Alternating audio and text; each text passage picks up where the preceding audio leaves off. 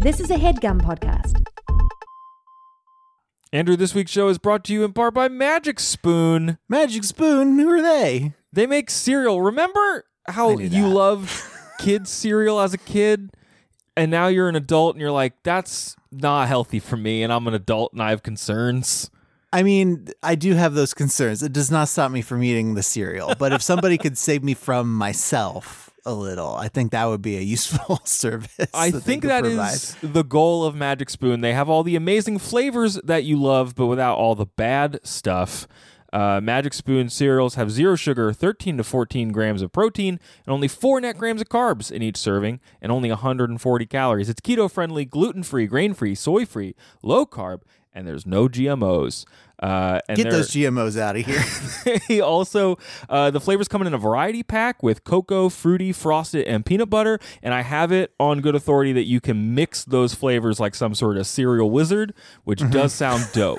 You have eaten the cereal though, yes? I have I have eaten the cereal. I ate the peanut butter version for I guess it was lunch today. Meals meals kind of start to lose. They come unmoored from time and then it doesn't. I eat like 3 of them a day, but and one of them today was the peanut butter flavor of Magic Spoon.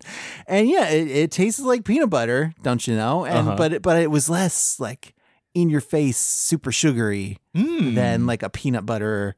a peanut butter cereal that a cartoon might sell you. Yes, yes, yeah, yeah, there you go. Uh, but you, but it's tasty.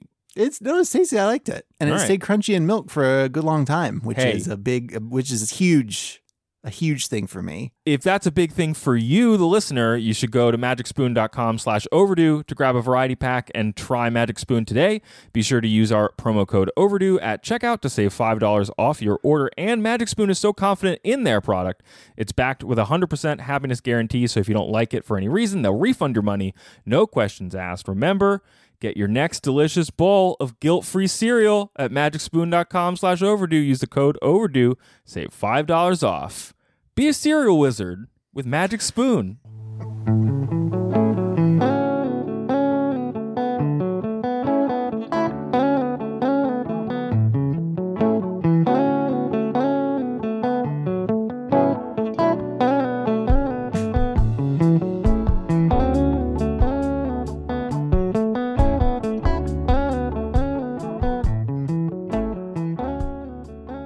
Welcome to Overdue. It's a podcast about the books you've been meaning to read. My name is Craig, My name's Andrew, and we're back again with another episode. every week they say we're not gonna we're not gonna be back this time, but every week we prove them wrong. The haters. Yeah, haters. This episode's for the haters. this one's for the haters. I just think our, our podcast should be more adversarial. Like we should have Ooh. a like a I grumpier relationship with I our don't listeners. think it should. Whoa. Yo. Dang, how are we ever gonna get through this disagreement? Um, through nuanced uh, research and discussion about why people might feel the way that they do. That sounds stupid, and you you sound stupid. Uh, this is our book podcast. One of us reads a book and talks to the other person about it. And usually it's a book we haven't read before. This week I read The Stone Sky by N.K. Jemisin. It is the third book in the Broken Earth trilogy. Finally, we're gonna break this earth this time. Break it wide open. Uh, I read the fifth season in eps- for episode 285 and the Obelisk Gate just a few weeks ago for episode 454. I was pretty pumped to get back into this one. Uh, it was- It's nice to be able to finish a series for the show because we, we can't always like justify reading every book in a in a series that we start. yeah, she did us a real favor by winning awards for each book in the series. That's yeah, come on. Everybody else needs to make sure that each of their books is equally critically acclaimed so that we Um, this one, what came out 2017, um, won the Hugo Nebula Locus Awards, um, and is kind of, from what I can tell from the author's note at the end, pr- what Jemisin is kind of crediting as like the transition into her like now uh, incredibly well acclaimed, well known full time career as an author. She was still working as a counselor, I believe, uh, during some of the publishing history of the first two books. And she had started like a Patreon uh, to support her writing. And she also mentions in that author's note that in the run up to this book and, and some of that Patreon funding allowed her to focus on the last few years of her mother's life. And that this book and the series in particular, she's really ruminating on motherhood um, as she like takes care of her mom and goes through that whole transition. Um, and then th- transitions into now N.K. Jemisin, the incredibly well known, successful author. Um, and that's all she does. Um, it's just an interesting little perspective on like coming to the end of a trilogy, but kind of opening another chapter, you know, book metaphors. yeah, kind of no, thing. that's good. I like that. Um, do you have any thoughts on like closing series, third entries or not, whatever like the last book in a series as we get in? Yeah, because we we talked about the sec like entry number two in a trilogy Yeah. for the last episode where we were talking about the second book. Uh, would you know?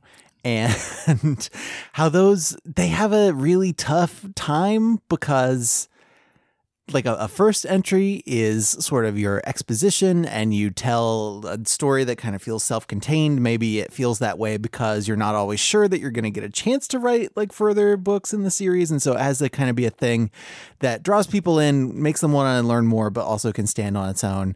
And then books two and three often seem to be like another like narrative unit together Yeah, yeah.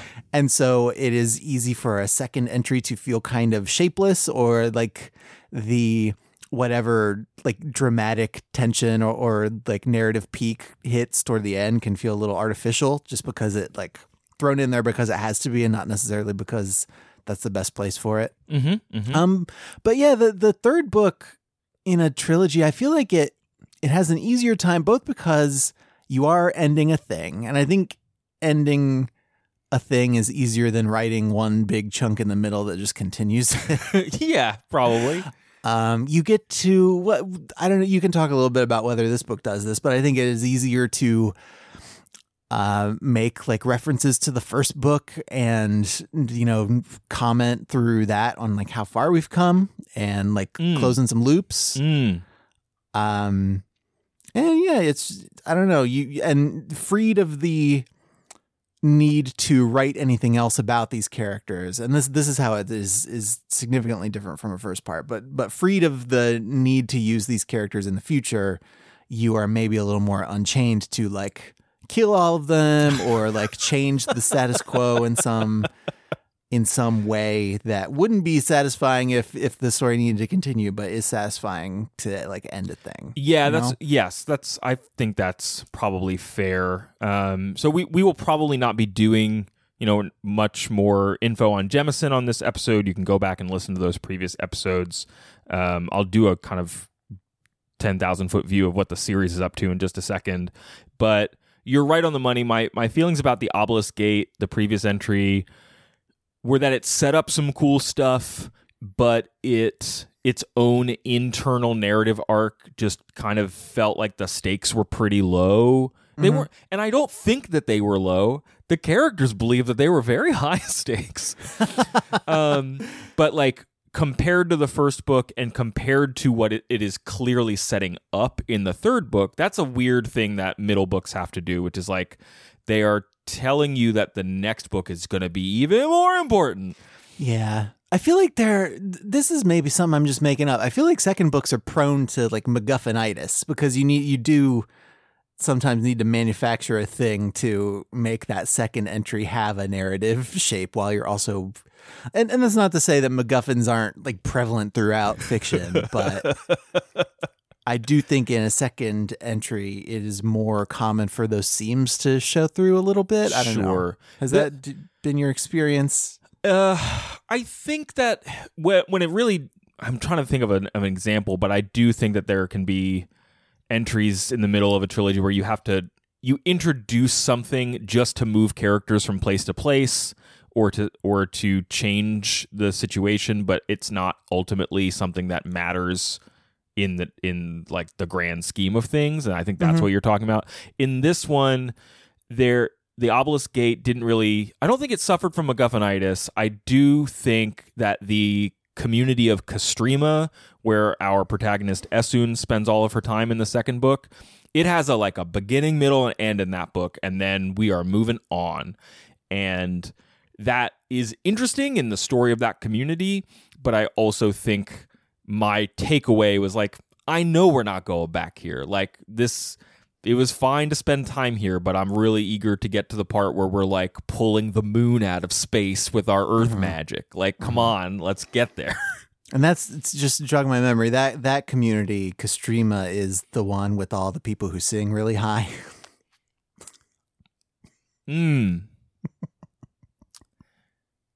So that's a way homer. Just think about that one for a little bit. Mhm. Just just let that sit. Yeah, it's like a fine stew. You just gotta let it simmer. Mhm.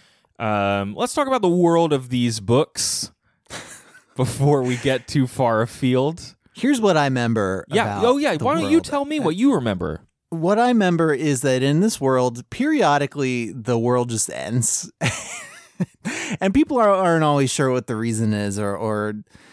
And I recall it being kind of an open question as to whether these things are like inevitable or if they are like human caused. Mhm. Um, but because the world ends periodically, um, people are people in this world are like very wary of the magic users because they're like simultaneously like protecting the world but also destroying it sometimes. Is that Mhm. right? Mm-hmm.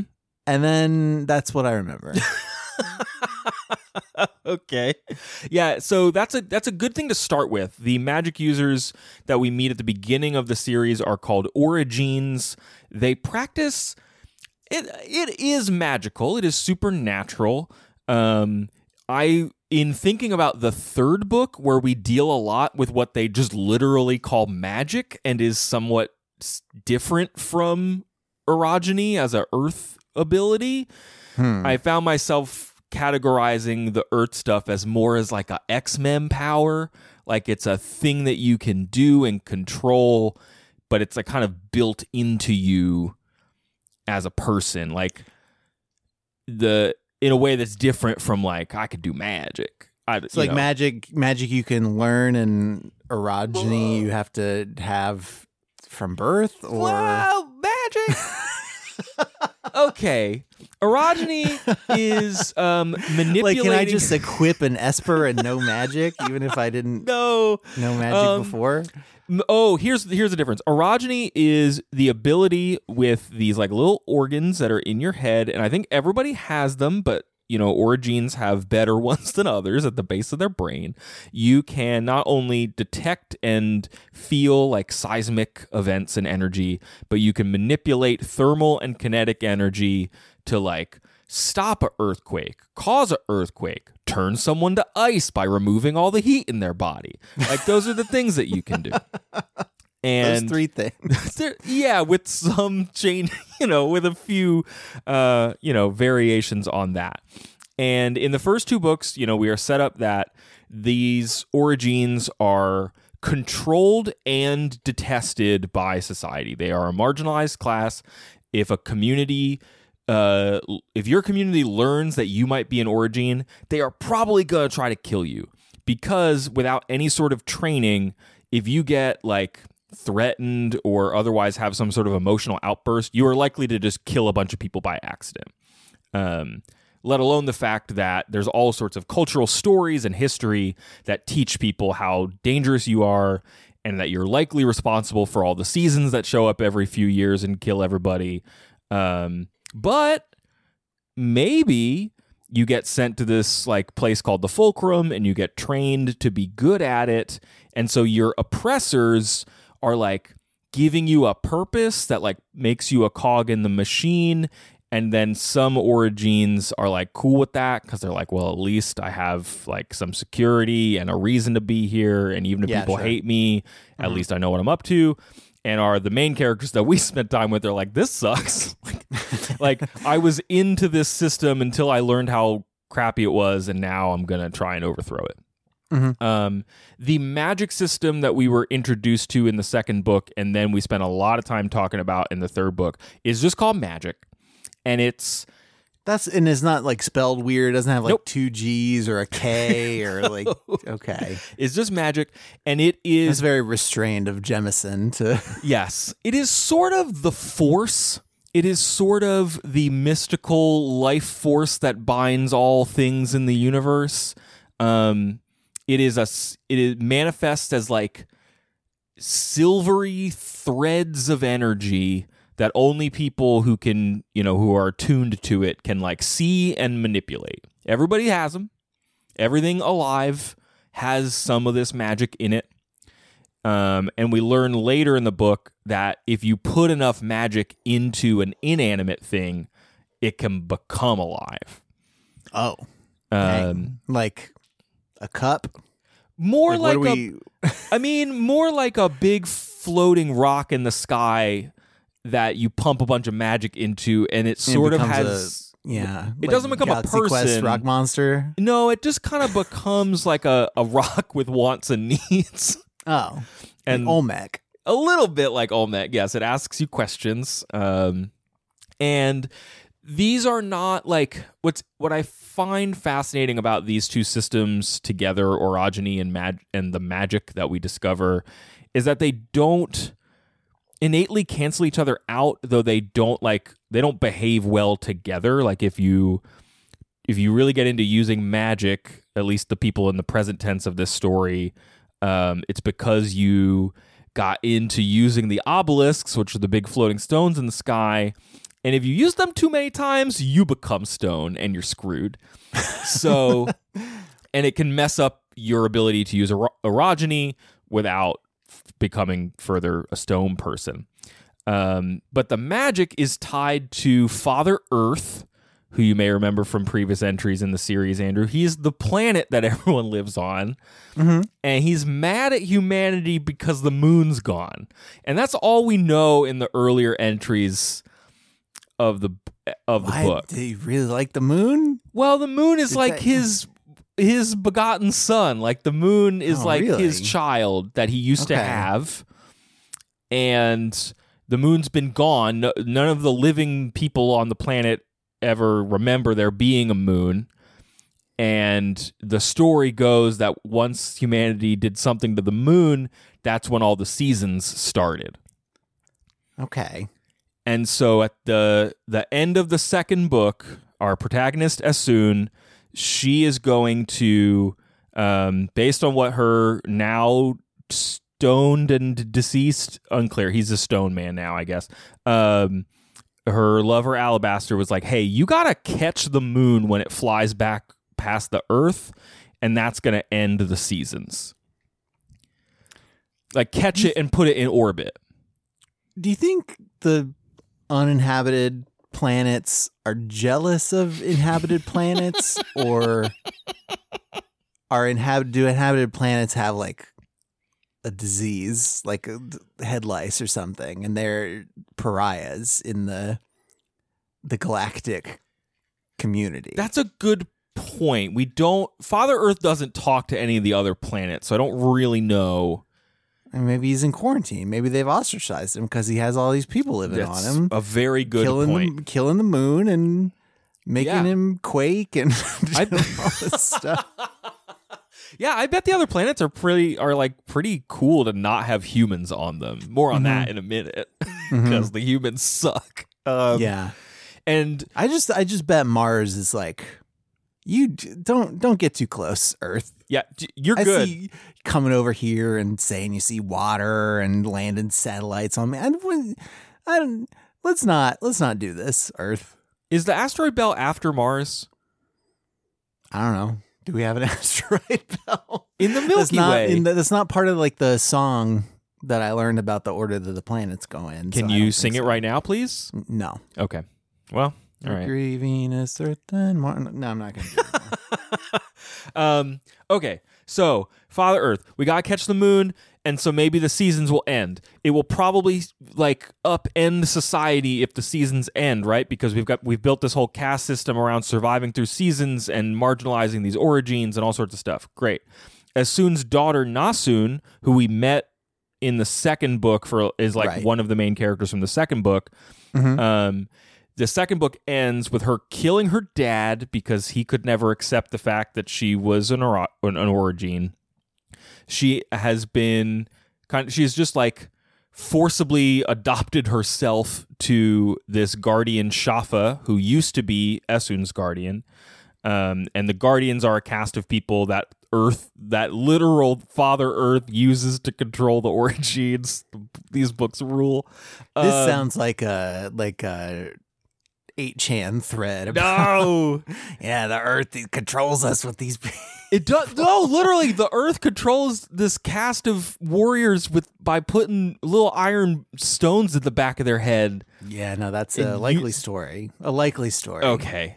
Um and Nassun's with Schaffa, but she has also been under the influence of a stone eater um named Steel. And the stone eaters are like if this book had elves in it, they'd be stone eaters, but like she was like, that's boring. I'm gonna make creatures that are like made of rock and you don't know what they do and they can teleport through the earth and they when people turn to stone, they show up and start eating the parts of the people that are stone and nobody knows why they do it and it's great. Stone eaters are great. Um, but this Stone Eater Steel is really into a burn it all down theory of fixing the apocalypses. So he is working on Nassun to get her to grab the moon and just slam it into the earth and just ruin everything. Um, That would probably make the Earth not like the moon as much. no, and it might just destroy the earth outright, which I think is what Steel is counting on. And so this book, which I'm, I guess I'm only just beginning to talk about now. But anyway, it's, um, it's fine. It's fine. We got time. All Es- the time in the world. thank you. Essun is uh, on the road with the uh, former people, the people of formerly of Castrima, which she had to destroy to save them. They're en route to a deserted city um, whose residents she turned into glass as uh, revenge for their invading force on her community. Cool. Um, Cool revenge. Yep, but they have to like you know they have to go on a big journey, Oregon Trail style, um, to get there, which involves going through a stone forest and evil desert. Um, it's it's cool stuff, but ultimately it's just like, can this community get there? You know they will. They're going to lose some Yeah. people along the way. I think the the deaths would be cooler in a sci-fi landscape. That like instead of dying of dysentery, you get turned into glass. It's pretty dope when people get turned into glass in these books. I mean, it's sad and scary, but also it's pretty cool. Um, okay. I bet the difference is whether you are viewing it or whether you are experiencing oh uh, it. yeah, yeah. yeah. Um, and Nassun's story is moving from uh, this like southern uh, community that she was in with Schaffa. They have to kill these guardians who want to kill her. Um, she's killed her father. Her father's gone, and she needs to get to this place called Core Point, which is on the other side of the planet that no one ever goes to. So this the known world, the known landmass is called the Stillness. It's a Pangea. It's a supercontinent that everybody lives on. Mhm. On the other side of the planet, there's this city called Core Point, where there's also just a big hole in the world that just goes all the way to the center. It's a big black hole that goes all the way to the Earth's core Sure. Sounds rad. and no one ever goes there. No one can get there. Um, but the Stone Eater Steel knows the way to get her there, and Nassun, if she gets there, can harness power in that city to summon the Obelisk Gate herself to bring the moon down on Earth and destroy it. And her motivation is really built out of this like she's a 10 or 11, I think. Her dad killed her brother and then never accepted her and so she had to kill him because he was threatening to kill her. Her mother, Essun, left during the first apocalypse of these of this story. Mhm. And now all she has is this guardian Schaffa um, who does love her, but she is very aware of the fact that like she will never be accepted wherever she goes. Um, people hate her just because she is. Um, what does she say? They'll just go on being scared forever and will just go on living like this forever, and it isn't right. There should be a fix. It isn't right. There's no end to it. And she has some like hesitation where she's like, Should I destroy the world? Because I do love this guy, Schaffa. He's a cool surrogate dad. And he's like, Listen, I'm thousands of years old and I'm really sad about my life. And you're sort of the only person who cares for me back. And if you want to destroy the world, you go right ahead. Like, that'd be really cool. I do really like that. Like she, she is, des- she's deciding whether to destroy the world based on how it affects her personally, and Yeah. not, like about what it does to anybody else who might be living on that planet at the same time. Well, which is it- a very like ten or eleven year old thing to Yes. feel, I guess. Is and like, she she has this Yeah. stone eater you know speaking to her being like yeah they there's no way out of this um and the stone eater also tells her later in the book that the earth father earth like created the stone eaters as punishment for them because stone eaters don't die either. And so they are like cursed with this eternal life. Um it's sort of they're not vampires but there is this element of like what would it be like to be forced to live on like a geological timetable but still have interpersonal relationships? And like what would that do to how you felt about people around you and and that being a form of punishment is a thing that people talk about a lot throughout the book and so Steel's I don't know like if I had to know you for like Oh, ten thousand years, I don't know how that would go.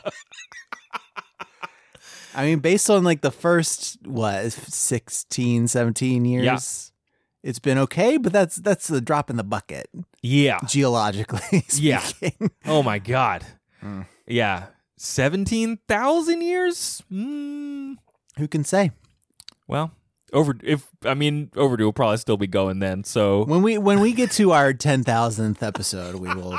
this is ground we can cover. oh my god. Yeah. Um and there what I really like about we I'm glad you you actually kind of mentioned the personal nature of Nassun's decisions because there's a couple pivotal moments along her journey where she almost changes course because she thinks that like she's worried about what's going to happen to Schaffa. Like she is very motivated by um this one interpersonal relationship that is actually like somewhat successful in her life and if she is, thinks that this will harm him um then she doesn't want to do it. And actually, that's when Steel brings up the hey, listen, not only are- the Stone Eaters thousands of years old, but also the Earth made the Guardians thousands of years old, also. And don't you think that this sucks for him? Why don't you just blow up the Earth and help him? You love him so much. Come on, kid, let's do it. um, so, like, her story is this, like, fascinating.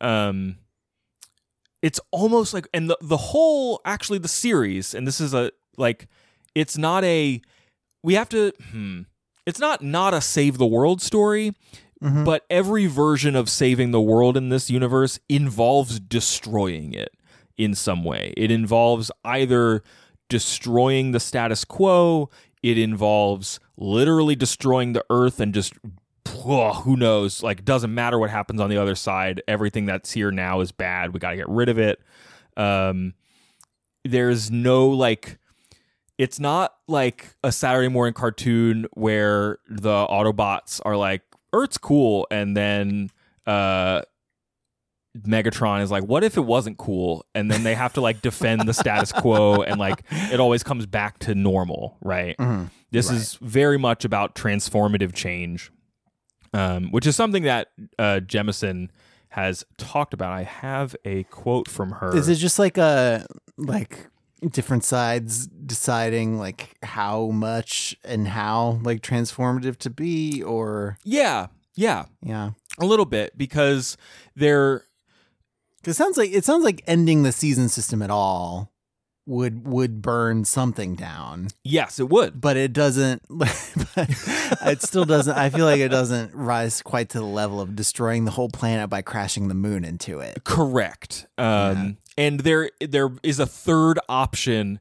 Uh, I know I think I mentioned on the last podcast that I've watched Jemisin play some Mass Effect on Twitch, and so I'm aware of her like knowledge of narrative like kind of game design option. There is a third option that emerges at one point where where Nassun's like, well, I can't just save like she the the obelisk gate is so powerful that you can't just make it do like one tiny thing. Like if you do something with these networked magic stones in the sky, it's gonna be a big effect. It's a huge mm-hmm. AoE blast of something. And so she's like, Well, I could save Schaffa by turning everyone into stone eaters. Like maybe that's the option. like maybe I make everyone immortal rock creatures rather than let this man I care about die.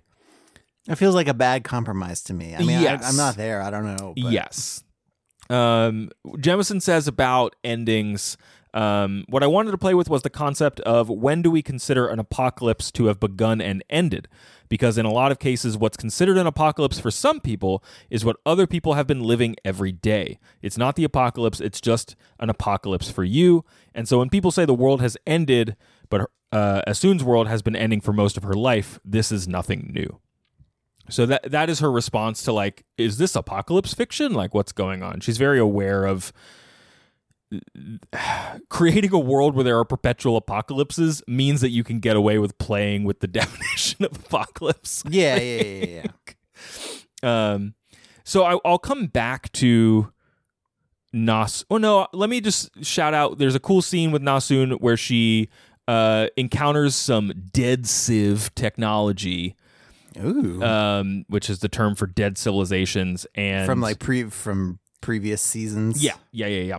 Uh, bef- from before there were even f- these apocalypse seasons, from just when the world was a little bit more stable, and this advanced civilization had like crazy like plant tech, like it's like magic infused organic material technology. It reminded me of that book uh, Dawn by Octavia Butler. I I read. I think it was Dawn, where there were like there were like lifts and subways and stuff, but it was all like plant creatures. Like everything was alive. Um, and she goes into the earth. She encounters what is called a vehimal, Andrew. Excuse me. A vehimal? Take the word animal and vehicle and smash them together.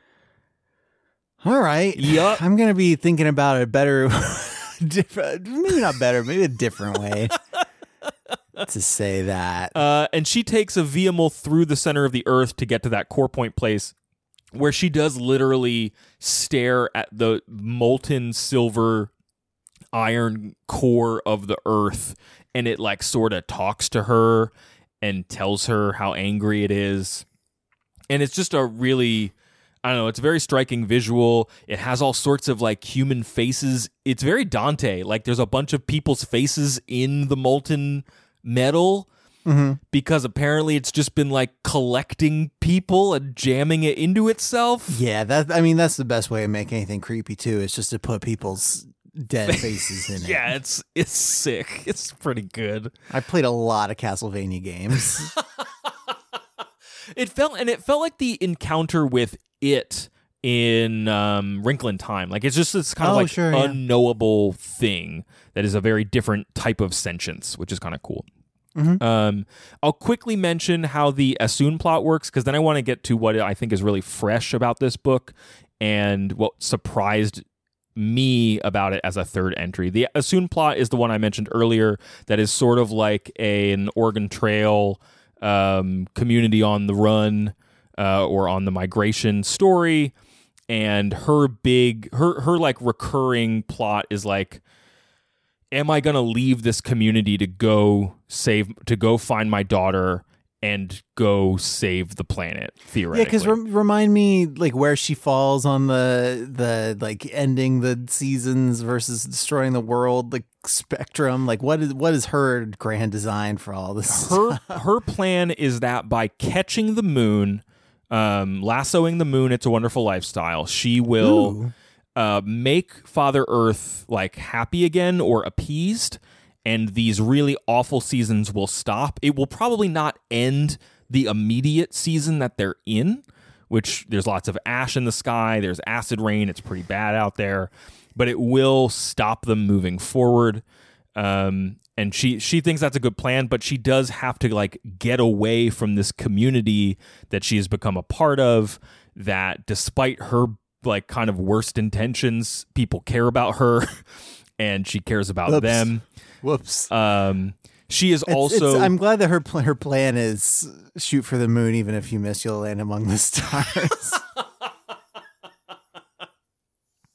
yeah. That's you know she went to kindergarten. She's seen the posters on the wall. hmm Um, and so we get kind of a rogues gallery of characters who support her that ultimately kind of a number of them show up at the final battle with her even though they don't really do anything because it's too dangerous for them but they're there um, and she ultimately again wants to also like save her daughter somehow um, and so that I think that this plot is honestly like I thought it was interesting and I really do like Essun as a character. It's the most what I found to be the most conventional of the three main plot lines just because it was like yeah, we got to get her to the thing and we got to get to the place and then she's got to decide what she wants to do. Like that didn't it it was enjoyable to read and it was nice to like meet some new characters to get reintroduced some characters from the first book but it wasn't the as surprising as some of the Nasun chapters were and the Hoa chapters which I'll talk about in a second you, you have a And thought. so it, no, just as soon as the the protagonist from the first book, Yeah, right? Like the, yeah. the one where part of the book is her when she was young, and then the part of it is her when she was older, and you don't know that they're the same character until toward the end. Right? Correct, Am, am I remembering that yep, correctly? totally correct Yeah, I'm like, I, I don't know what other story to use as an example, but I do think there there have been other stories I've read where I think maybe the author gets more, or or maybe just the story runs more toward characters who are like secondary or tertiary early on, and then the the earlier like main character starts to feel a little like an afterthought. well and, and you know what I mean? Like Yeah. maybe sometimes maybe the author realizes they're more interested in other characters than they were in the original main character. I don't know. Like she, the way you're describing it makes it feel like her decisions are like the, the potential impact of them is just smaller than what Nassun can do by like picking the way the world gets destroyed, Ooh, right? uh, it's not necessarily that they are that they would have less impact on the world, but as the reader, as me, Craig, the reader, I felt like there was a, a more limited possibility space of Mm-hmm. where Essun's story would go. Okay, sure. Like I I could tell she's gonna come up with a you know a way to get to Nassun. She is going to still end the story feeling more connected to the people around her than when she started. Um, that's also because I've spent two books with her, so like I I can predict those things. Whereas Nassun is a bit more of a loose cannon. I don't know where those chapters are going to go. And then also Jemisin has introduced the these interludes, all told from the perspective of Hoa the Stone Eater, who uh, in earlier books attaches himself to not literally, but starts following around Essun after she uses the, an obelisk for the first time, because when orogenes start turning to stone, stone eaters show up to them and start eating the stone parts of them. You learn over the course of this book that that is actually a form of procreation, which is oh no. weird. Oh um, after they like eat all of you, then they can like make you again as a stone eater. Yeah, right. yeah. Um, All right, the microphone didn't pick up the face that I just made, but that that beat there, the pause was me making a face. And you, folks who've listened to the previous episodes or folks who've read these books may remember that at least one of the Essun perspectives, and every time we see her since the first book, her chapters are always told in the second person by Hoa to her, um, which I, you know, you can, I could tell in the second book, Hoa is attempting to relay uh, Essun's life to her for a purpose, which you discover at the end of this book. Sure. Um, so like the entire narrative is almost is like a big Pechakucha of him being like, "Here's who you are." what? Isn't Pechakucha like when you throw like a PowerPoint party and everyone like does a presentation, like a 15 minute presentation on something? I'm not going to tell you you're wrong. I've never heard that word before. Pechakucha? I know I know the concept you're talking about, but I've never heard that word. Okay. I might be deploying it a little loosely, but I stand by. I it. don't know. Pechakucha sounds like it's sort of a 90s electronic pet. Yeah, I left my Pechakucha in, in my locker and it made a bunch of noise and I got in trouble. Yeah, my family couldn't afford Tamagotchis, but they did give me a Pechakucha and it died.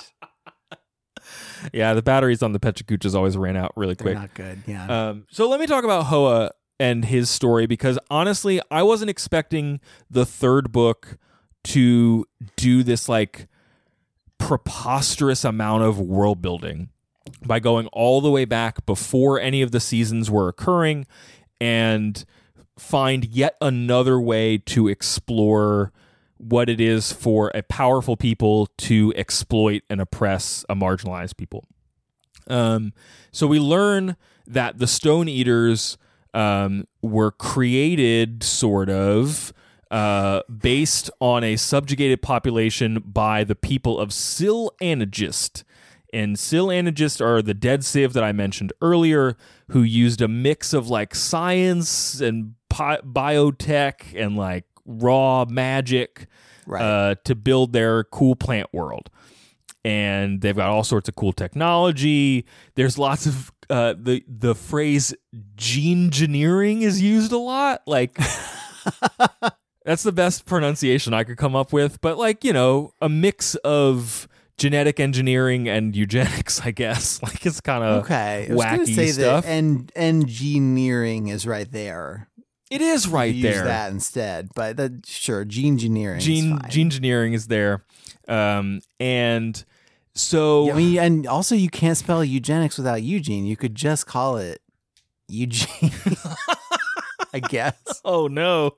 Um, so the people of Syl Anagist uh, use their technology and power to um, conquer two other neighboring like societies.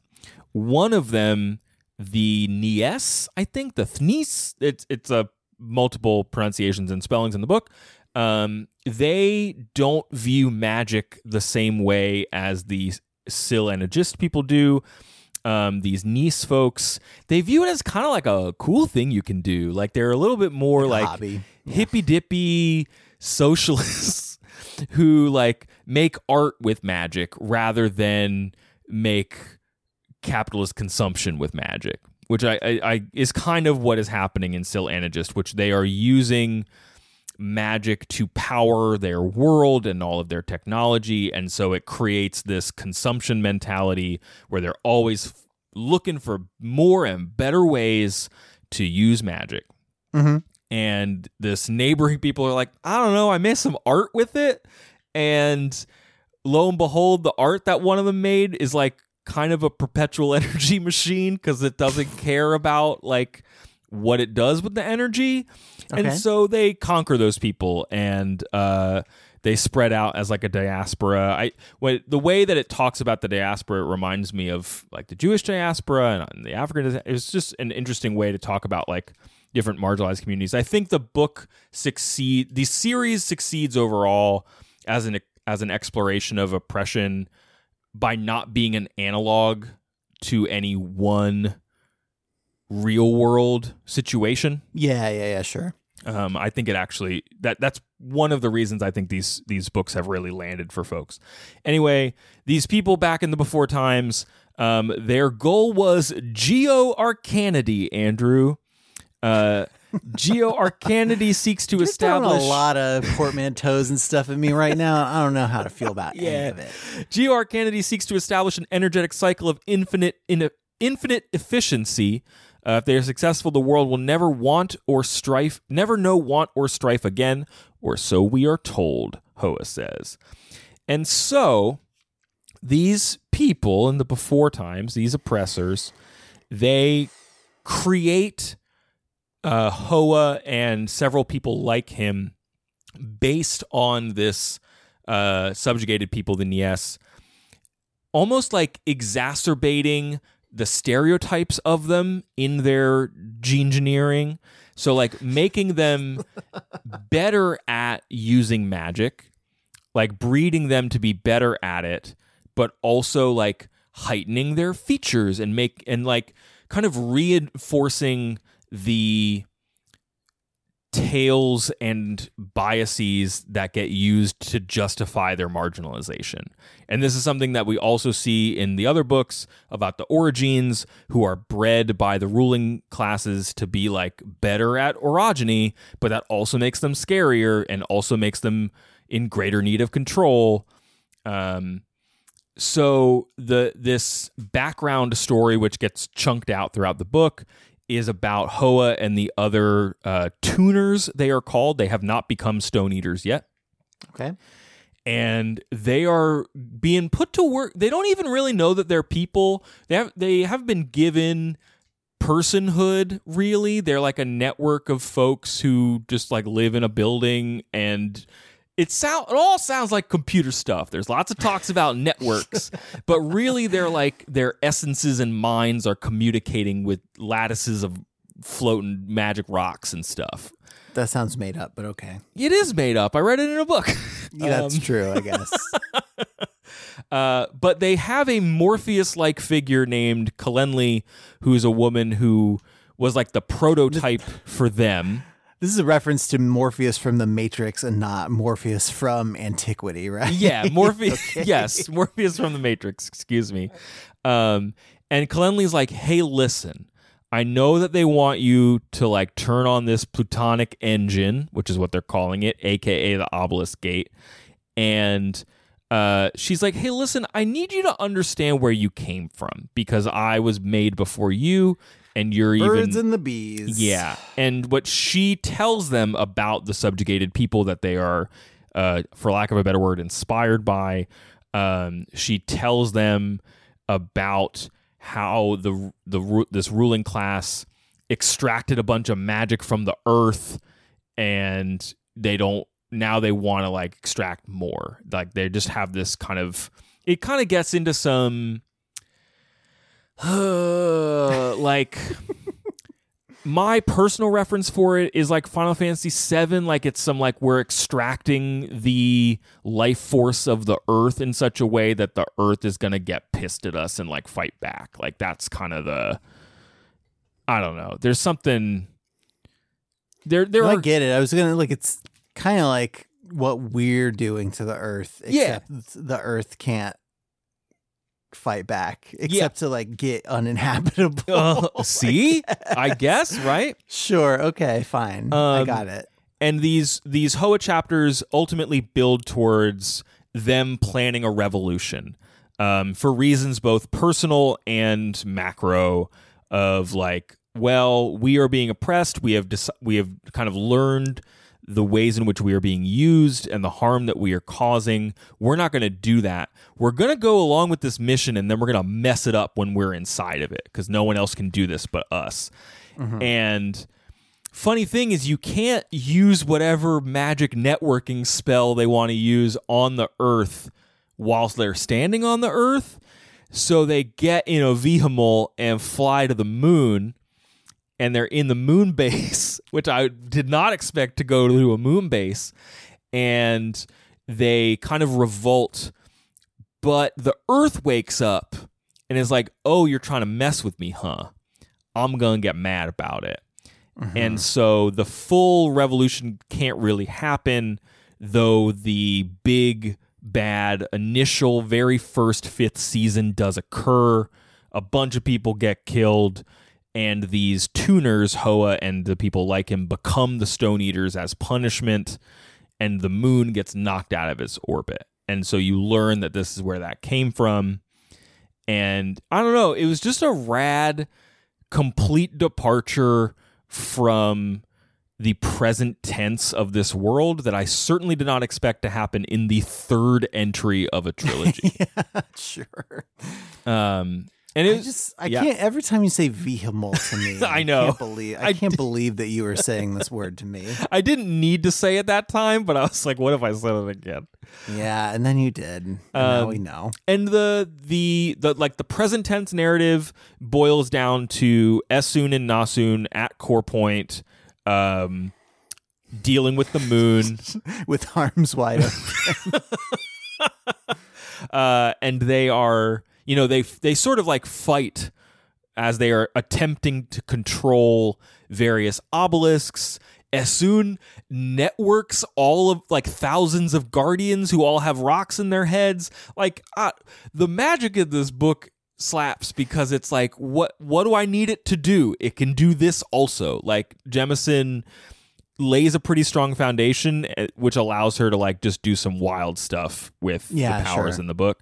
Um and ultimately Nassun does end up saving the day, though there are some, you know, personal costs that come with that. Um what else mean- to talk about?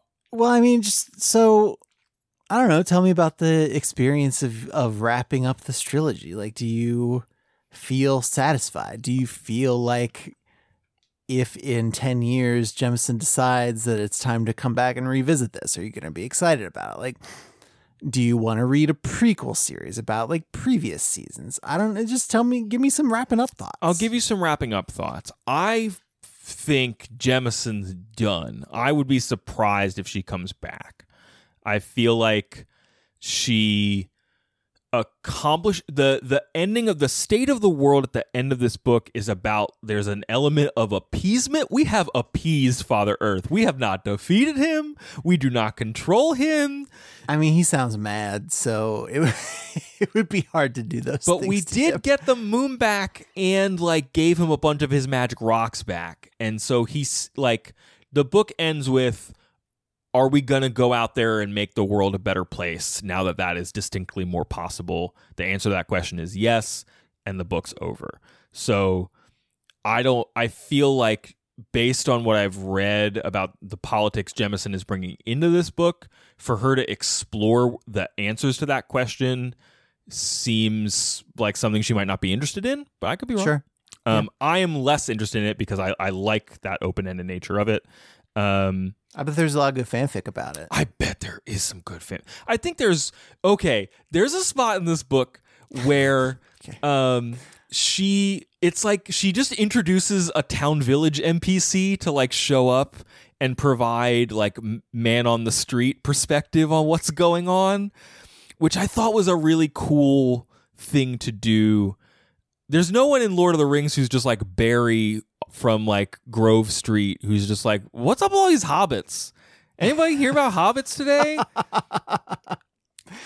I was just thinking about how bad I feel for anybody who listens to our podcast and has never played a Super Nintendo game. how uh, unmoored they must feel, Yeah. especially when we do sci-fi and Yes. fantasy. I, I was just struck by the fact that she took a few pages for Essun to meet a man who I don't even know if he has a name. We might as well just call him Kevin. And he's just like, man, these obelisks in the sky, this one feels different, huh? And like delivers some exposition to her, but ultimately is just there, I think, to be like, yeah, the the normies in this world are freaked out, which is kind of a fun little flavor beat. Um, and I also was struck by in the close of this. Okay, so I I was remembering from the last episode that I read somewhere that Jemisin said she basically conceived of this story as one big book, even though it was published in three parts. Uh huh. Um, so I think that to me helps me deal with my like m- initial mehness about Obelisk Gate because this one delivered on Yeah, a bunch of I stuff. mean that's yeah. Um, I I also think that this one, because of the weight of the previous two books, the way that this book explores like themes of oppression and themes of colonialism and themes of uh, parenthood, which I've probably given short shrift in this episode, but like the ways in which different roles that you are playing help to identify, help to give you an identity, and how that can be like both a powerful, empowering thing and how that can be a very limiting thing hit real hard in this book, especially after reading the first two. Um, the there's like a whole caste system in this world that like I don't know that that gets blown up after these three books are over, but it because it does seem to give people like place and purpose. Um, even though we have seen the way in which that is exploited by people in power. Um, so that I don't know. That sort of sounds, as I said out loud, like some dignity of work stuff that I haven't fully interrogated as a person. Sure. Um, but it's it's kind of neat. And then I was, I think I messaged you about this. I was just struck by there's like one reference by one character about Essun being like the hero of this story. And it is it is made offhand by a character who is a lorist, who is interested in telling stories and passing stories down. But there is Mm-hmm. and they also speak for the speak for the trees. Ah, too. yes, yes. I forgot to mention that. Um, but there isn't like a a prophecy. There isn't a someone will balance this world legacy that our characters are are wrestling with. It just so happens that these are like the most powerful people on the planet, but there's no like oh and we you're a secret palpatine. Like there's no but like and I, I mostly mean that it's like there's not like it it completely eschews any sort of chosen one narrative um, I think that's great. which is just kind of cool and i think that actually maybe why it might speak to a lot of people it helps you see yourself in these characters um who are mostly just going about like navigating personal relationships while also like flinging rocks and trying to save the moon um Yeah, I mean, I think making giving the reader like a a, a place to I like I'm trying to think about like Star Wars where you do have like preordained prophesied stuff versus like Lord of the Rings where you do have characters who are like that but your like audience surrogate characters are hobbits Yeah. who just kind of end up there and they don't they kind of don't want to be they're not predisposed to be but then you know once they're in it they do extraordinary things and i think that that second one creates more interesting like narrative opportunities for me and i think it's why like if lord of the rings was just a book about like aragorn. Oh man. And it's just about like dudes walking through the woods until they can be king again and that was all the all the books were i don't think they would be as fondly remembered I know. I think you're totally right. And th- this know. book isn't without that kind of stuff. I this one each of the books have had some sort of like chapter intro or outro convention where there's like text from a diary or something, right? And this one has every chapter closes with some researcher who's trying to like come up with a pattern of the seasons and he's actually uncovering a bunch of evidence that the orogenes maybe are what's keeping society alive and maybe we shouldn't marginalize them and oppress them. And people are like you can't get any more research funding for this. Stop it. Um, which is like a neat little subplot. But um, yeah there is storytelling and there is legend in this world but we are not dealing with like fabled heroes there's no arthurian like character wrestling with their own destiny kind of stuff. And like maybe they maybe that is when you're a lorist writing about this, like Yeah. a couple hundred years later, maybe you impose that upon this narrative structure, but it that is not the way that Jemisin has chosen No, to relay no, no. it, which is good. Yeah, it's just, and it's just interesting, and and of course, I, I've sort of taken it for granted that like there's a lot of really interesting uh, women characters in these books. Many of the like heads of communities and leaders are women. Um, almost all of the characters are people of color. So I think this has spoken to a a broader fantasy readership, fantasy and sci-fi readership than your than the folks who have traditionally been served by the genre and the marketing of those genres. Mhm. So all of the stuff that I've said about what I think works in these books and then also, you know, additional factors of representation and exploring modes of oppression which I think marginalized groups certainly feel more acutely um, is probably why these books have really resonated with people and Yeah, sure. why I found them interesting. I don't know. Um, Andrew, do you ever want to get in a vehicle with me and see Father Earth's creepy face? I mean, it would depend on the animal that the vehicle was made out of. You know, like if we're flying a bird around, like cool, whatever. But if it's like a ferret, I gotta think a ferret would be like the bus of the vehicle universe because they're just like long and can fit a bunch of people on them. Oh yeah, like they could. They're like those buses that flex in the middle. Yeah, yeah, because they're super long, so they have like the accordion thing, but they're ju- it's just a ferret, and so, so they can just do it. Oh man, now I want like future Redwall, Mm-hmm. space wall. Mm-hmm. Okay. Yeah, this is something to think about. Everybody go home and think about that for Yep. a week and come back and we'll all share what we've found. Andrew, thanks for letting me tell you about these books. I really enjoyed them. Thanks for reading all three of them. It's quite an undertaking. It is. I don't always get to read everything in a series. It was really fun to do so. Um, if our listeners have read these books and have opinions, you can send them to us at overduepod at gmail.com or hit us up on Twitter and Facebook at overduepod. Thanks to Amy, JLH, Mark, Jake, Kate, GLM, Casey, Jean, Ray, Rebecca. Uh, for reaching out to us in the past week. Thanks to Nick Lerangis, who composed our theme song. Andrew, if folks want to know more about the show, where should they go? Should go to overduepodcast.com, which is our internet website. Up there, we have links to Apple Podcasts, Google, and our RSS feed. We're also on Stitcher, Spotify, and anywhere else where you want to get podcasts. Um, we've got a Patreon page, patreon.com slash overduepod.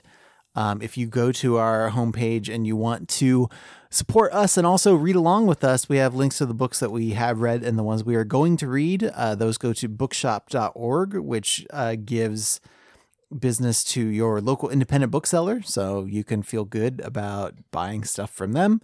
Uh, what else? Uh, next week, uh, our friend Camille is going to join us to read uh, Barack Obama's book, A Promised Land. Yeah. I don't know how that's going to go. I think like it's going to dip into current events and stuff, but I don't, I, I'm having a lot of reactions to it reading it because I'm I'm also reading it, and Craig, I think you're going to read snippets. what of it What I will be well. most interested to know, I have not really read any kind of like political autobi- like autobiographical presidential books. biographies yeah. or whatever. Yeah. So I'll just be interested to get your takes on that as a format.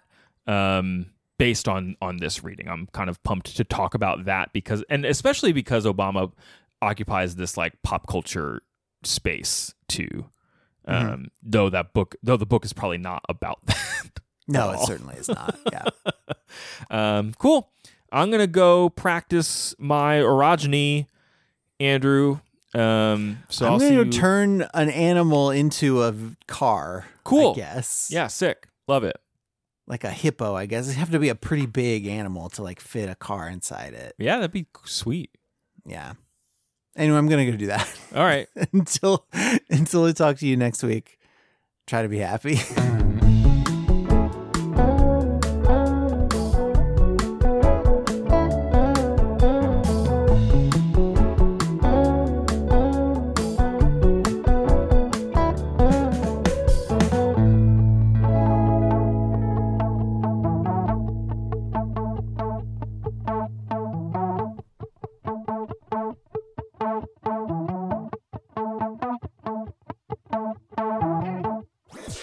was a headgum podcast.